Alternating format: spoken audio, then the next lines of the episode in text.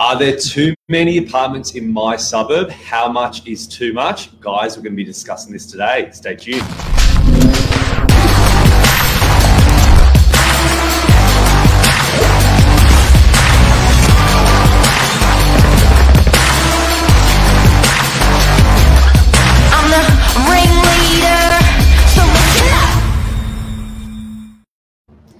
Good morning, Billy. Hello. How are you going this morning? We're really good. I've got some really good news for the people out there. Tell Um, us. Love Island season nine's coming back on. Oh, no. Yeah. One of my favourite shows of the year. I'll be um, stuck to the TV again. I think that's shocking. But I'm glad you're excited. Yeah, the, the, the boys in the office rinse me for it every year. Look, Anyway. everyone's got their own hobbies. Guys, today we're going to be talking about are there too many apartments in my suburb? Um, a topic that I think is great for, especially with all the new development that's going up around Sydney uh, at the moment. Actually, something that's slowed down a little bit over the past couple of years, but um, due to COVID. But just speaking about sort of suburb by suburb um, and sort of debunking some myths and just going through some of the facts and figures in terms of a lot of suburbs around northern beaches, around greater areas of Sydney. Um, how much is too much in terms of apartments going in?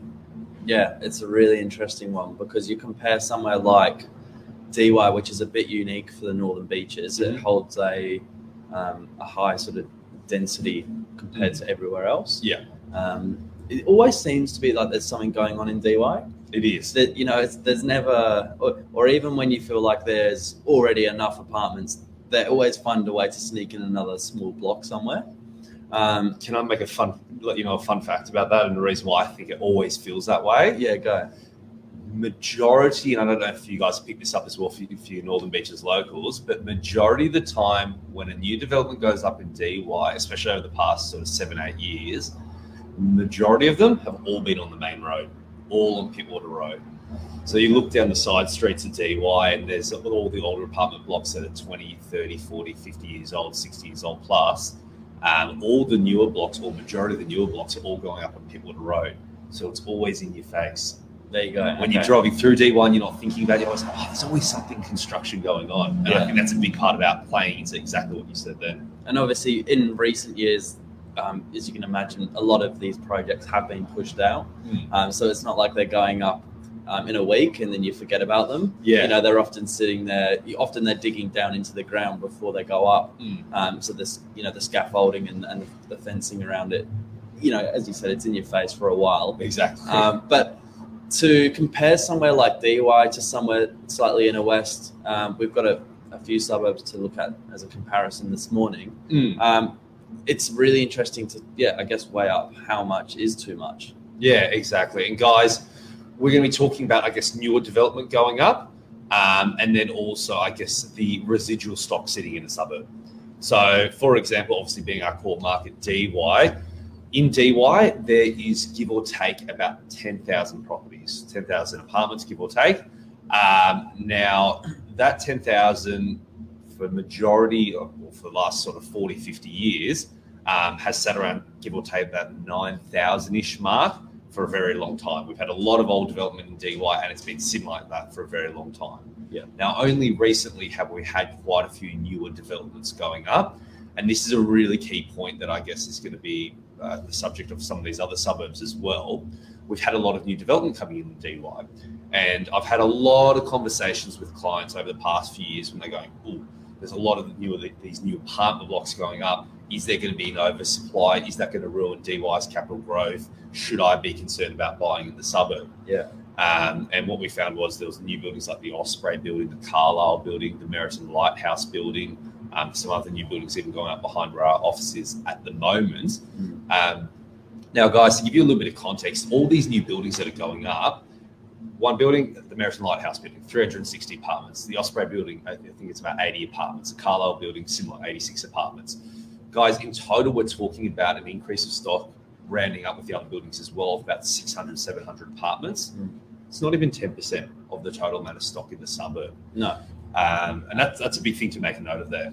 especially when they're not going up at the same time. Sometimes there's a bit of an overlap. Mm. Um, but you look at somewhere like um, you know, mo- probably the most common sort of developments seem to sit around 80, 100 units. Mm. Um, Meriton's obviously been the biggest, sitting at closer to 350.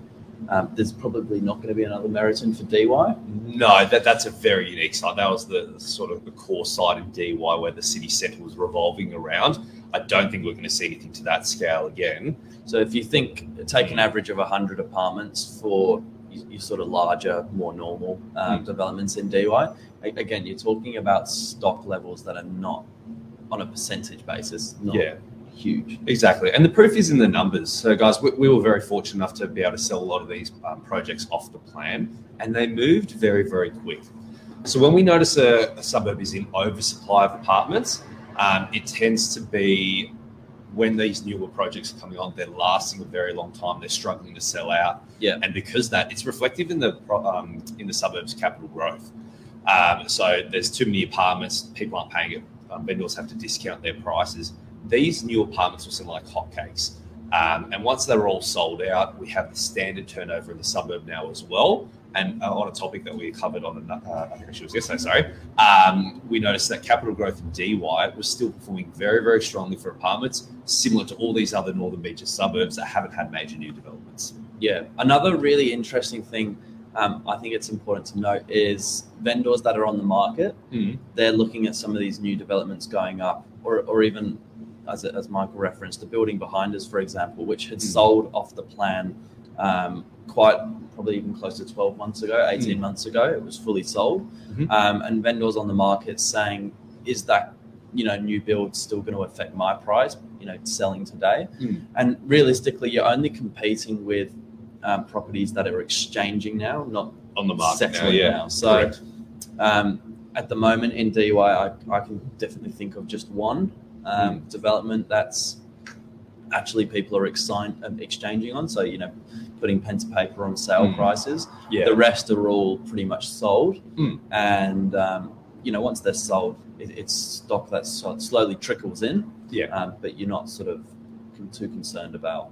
uh, you know, past that point. Exactly. So, guys, to give a little bit of context, the time for concern is when, well, this is in my opinion anyway, when a suburb is going up with the amount of units drastically so in terms of percentages.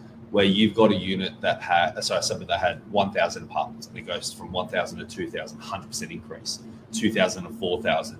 Um, and we have seen some of these areas around Sydney where we have had these massive glut of new properties coming onto the market. Yes. Um, and that oversupply there, I think, is where we go obviously into the heading there. How much is too much? Where it is a bit of a concern. Even some of the banks with the lending, they make a note against some, some suburbs as well. Um, and Billy was actually looking up some suburbs before or some areas um, to give a bit of information regarding it. Yeah, I was just going to roll 10 quick suburbs Mm. off the top of the list. Um, obviously, these are still great, great suburbs, don't get us wrong, but um, have been picked up as just potential danger zones uh, purely based on oversupply. Mm. Um, so, Schofields, Gosford, Rouse Hill, Zetland, Liverpool, Epping, Burwood Mhm. um, were 10 there. Um, and then another, another interesting thing to look at is the suburbs with a high um, unit to house ratio. Mm. So you look at some of the inner west suburbs, um, their unit population, so yeah, I guess your unit ratio is significantly higher than um, homes. Um, Yeah. Whereas if you pull it back to something like Northern Beaches, we found it's sort of 50% less. And guys, it seems to be reflective in some of the capital growth as well. And we're not necessarily saying these areas are good or bad to purchase in, but it's more just, I guess, part of today's topic, talking about the supply and going, is how many, how much is too much? Yeah. And with some of these um, suburbs, it's reflective in the numbers.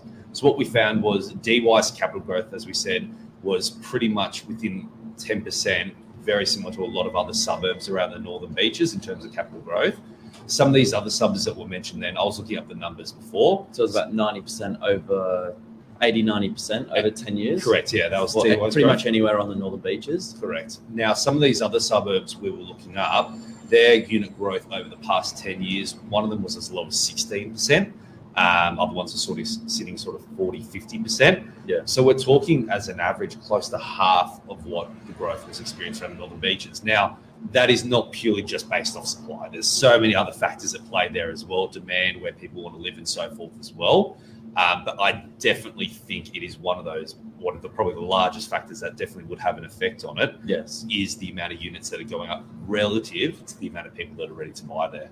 and existing stock levels. Yeah, exactly. And with the uh, with the suburb that I guess has already got high existing stock levels, has that history of that turnover, such as somewhere like DY, it's good because there's a historical data there. You know that it can perform with it. Yeah. When somewhere's new and it has a lot of units, it probably will become somewhere that's great in terms of. But initially, there is that glut. The market has to make it up somehow, um, and it, that normally means people have to discount those prices initially um, just to make sure they're all sold, and then you get that standard turnover afterwards. Yeah, I mean, even from an investment point of view, as Mark said, there's a lot of things to consider and look at. Vacancy rates is probably another good one to have a look at. Mm-hmm. If there's an existing um, higher percentage in vacancy rates, chances are, you know, a new development is going to struggle a little bit Mhm. um, to begin with. Um, there, no doubt about it. There's some great up and coming areas, um, you know, outside of the northern beaches. Definitely worth having a look at. Um, you know, even Luke mentioned a couple there that probably I don't know about you, Mike, but I'm not so familiar with. Yeah, absolutely. I'm not as familiar with those areas as well, but I see it as a little bit of opportunistic as well. Because sometimes if you think a a suburb has good fundamentals in terms of why you want to buy there, and you go, yes, there's an oversupply at the moment. I'm buying for the long term. I'm happy now that there's an oversupply because I'm going to buy when there's a glut. I'm going to buy at a discounted price, a great apartment. Mm. But I know in 10, 20 years' time, this is going to be where people want to live and it's going to make me good capital growth. So it can be opportunistic as well, um, even from the buying side or even on the renting side. I know some of these places where they have a lot of rental properties on the market. As someone that's renting the property, you're not really too fussed if it's going up in value or not. Yeah. And you get to pick up an amazing property, live in something that's brand new, absolutely stunning for pennies on the dollar compared to some other suburbs as well. Yeah. So there's opportunity out there. It's true. Mm. I think that's uh, been quite a short, sharp episode Yeah. this morning. So, guys, yeah, what we really just wanted to cover was, I guess, debunking some of the myths in terms of because a lot of people, I guess, like Billy there, exactly what he said at the beginning. Oh, there seems to be a lot of development going on in DY. Going through and actually understanding what is going on below the surface, under, understanding the supply and demand of it as well. Um, and what you see on face value is not necessarily what you get. Understand why you're buying, understand the suburb as well, look at the numbers, speak to the local real estate agent there, and it should give you a bit of a better idea. That's it. Awesome. Thanks very much, Brilliant. guys. Thanks, guys. Have a great morning. Cheers.